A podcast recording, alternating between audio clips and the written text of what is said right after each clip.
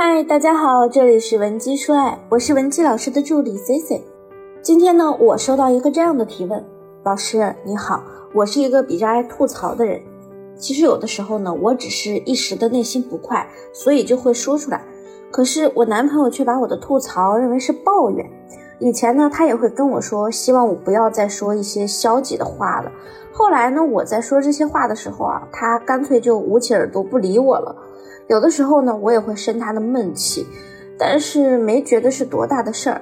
前几天我跟一个同事有点小矛盾，弄得我很生气，我就请假回家了。结果他回来了解完前因后果，就跟我说：“那你辞职呗，反正干得不开心。”我当时就不高兴了，我就跟他说。那辞职你养我吗？你有那么多钱吗？到时候还不得我自己管自己？我什么时候能指望住你啊？我跟了你两三年，你工作都没什么长进，看不到什么希望，烦死了。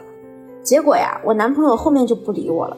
晚上我看他洗澡，手机屏幕一直亮着，准备帮他关掉，没想到页面呢停留在通讯录那一页，他给我备注居然是怨妇。我记得清清楚楚，我们两个当年刚谈恋爱的时候，他给我的备注可是小可爱，这也太扎心了。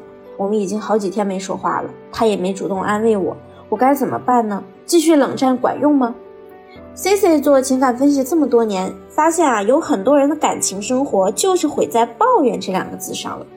可能现在大家的社会压力比较大，以前啊，我们总觉得只有上了年纪的人爱抱怨。没想到现在二十几岁的小姑娘也渐渐有了抱怨的属性。那么今天我就帮大家解决以下几个问题：你为什么爱抱怨？男人为什么讨厌你抱怨？有没有什么方法戒掉你爱抱怨的坏习惯？第一，你为什么那么爱抱怨？我可以肯定的说，如果你是一个被定义为爱抱怨的人，那你平常一定经常发脾气。为什么呢？我之前在课上就讲过啊，如果一个人对某件事火气很大，说明是因为他没有针对这件事的解决方案，所以才会产生发脾气这种情绪攻击。就比如有些三观比较扭曲的人，觉得同样是人，凭什么那个女生呢，从小就含着金汤匙出生，享尽荣华富贵，而自己呀就出生在一个又穷又苦的家庭里，父母又没能力，什么事儿都要靠自己。所以对父母产生了很浓重的敌意。当然，这个例子呢，我举的比较严重，只是希望大家能够体会那种有些人在无能为力的时候，就会把对自己的无能转化为情绪攻击。抱怨呢也是一样，如果你有办法解决面前的问题，你根本不会有心思去抱怨。那为什么很多女孩子都有抱怨属性啊？不仅仅是原生家庭的影响，还有社会属性的影响。很多女生呢，对待感情抱着一种托付心态，比如谈恋爱了或者结婚以后，你想要过好日子，那这个责任啊，你就会全部压在你男朋友或者你老公身上，认为他必须支付你想要的生活。如果他给你的和你想要的有差距，那你就会觉得自己好像受了莫大的委屈。有托付心态的女性呢，除非你自身价值非常高。否则，带着这种心态进入婚姻，你会变得非常被动，甚至当男人忍无可忍要离开你的时候，你感受到的那种痛苦会比普通女性更强几倍，因为你原来呢把自己已经托付给了对方，而对方这个时候离开，就相当于你整个人被抛弃了。那被抛弃的那种感觉，大家可以自行想象、体会一下。所以啊，我们哪怕为了自己。不遭受这种比常人更痛苦的感情经历，也一定不要有爱抱怨和爱发脾气的坏习惯。那第二，男人为什么那么讨厌抱怨？《大话西游》里的铁扇公主有一句经典台词：没追到人家的时候叫人家小甜甜，现在呢却叫人家牛夫人。很多姑娘就跟铁扇公主一样，觉得男人真不是啥好玩意儿。当初你追我的时候对我那么殷勤那么好，怎么做你都觉得我可爱。嗯，现在呢？我抱怨几句怎么了？你不好好听着，不好好安慰我，居然还躲着我。果然，臭男人啊，就是一得到你就变心。其实这里啊，我真的要为男人说句话了。人的本性是趋利避害的，没有谁会愿意整天和一个负能量源保持亲密。男性的投入意愿最大的时候，就是追你的那个阶段。我们换位思考也是可以理解的。可是你错就错在进入男女关系之后，还期望他能像追你的时候一样付出，这对男人呢是不公平的。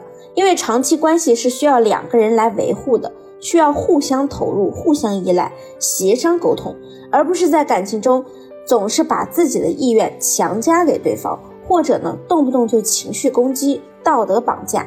如果男人对你动手是暴力行为，那你每天夜以继日的抱怨，也是在对他进行一种精神暴力。很多女性呢说男朋友莫名其妙非要和自己分手。那我在了解他们的情况后啊，我才发现原来这个女生啊，才二十几岁就整天抱怨东抱怨西，哪个男人都会想，她要是到了四五十，那得有多大的怨气呀？太可怕了，还是赶紧分手吧。要改掉你爱抱怨的习惯，前提是你现在得明确，你抱怨是因为你没有能力以及过度依赖别人才形成的。所以想改这个习惯，你必须现在开始掌握学习两种能力，第一。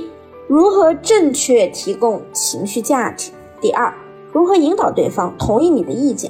关于情绪价值，我之前讲过很多相关的内容，比如说呢，女性传统的提供情绪价值的方式，夸男人、撒娇或者示弱，这些情绪价值都建立在需要对方参与的基础上，而你要学习的是如何从自身散发出吸引人的情绪价值，让他反过来需要你。比如，当他做了一件事。或者说了某句话时，你会自然的表示欣赏。没想到你这么睿智啊！你刚才说的那句话点醒了我对一些事情的焦虑，我越来越佩服你了。或者呢，你能说出一些男性比较感兴趣的话题，让他忍不住期待和你畅聊的那一刻。当一个人对你有需求的时候啊，你的需求呢也更容易得到满足，你自然不会抱怨了。那第二，引导对方同意你的能力。女性的大脑意识中呢，往往会自主设定是他先追我的，所以这段感情里我地位更高的意识。这个意识啊，会导致你不知不觉地认为自己在感情中有特权。比如你觉得，因为是他追的你，所以如果有什么事儿不如你意，你就可以以分手作为威胁他的筹码，导致你们的沟通一度不平衡，一次次的消磨着你们的感情。时间长了呢，男人的逆反心理就会觉醒，他会觉得，哎呀，你这个人真的是无理取闹，只要不搭理你，你就老实了，实在不行呢，就分手。所以啊，你必须学习如何向男人提要求，才能让他在无压力的状态下满足你的需求。当然，这个问题呢，也是我们下一课要讲的主要内容。如果你已经迫不及待的想知道如何向男人提要求，或者你在感情中还有其他问题想要得到帮助，可以添加我的微信文姬零零五，文姬的小写全拼零零五，发送你的具体问题给我，我一定会有问必答。好了，下期节目再见，文姬说爱，迷茫情场，你的得力军师。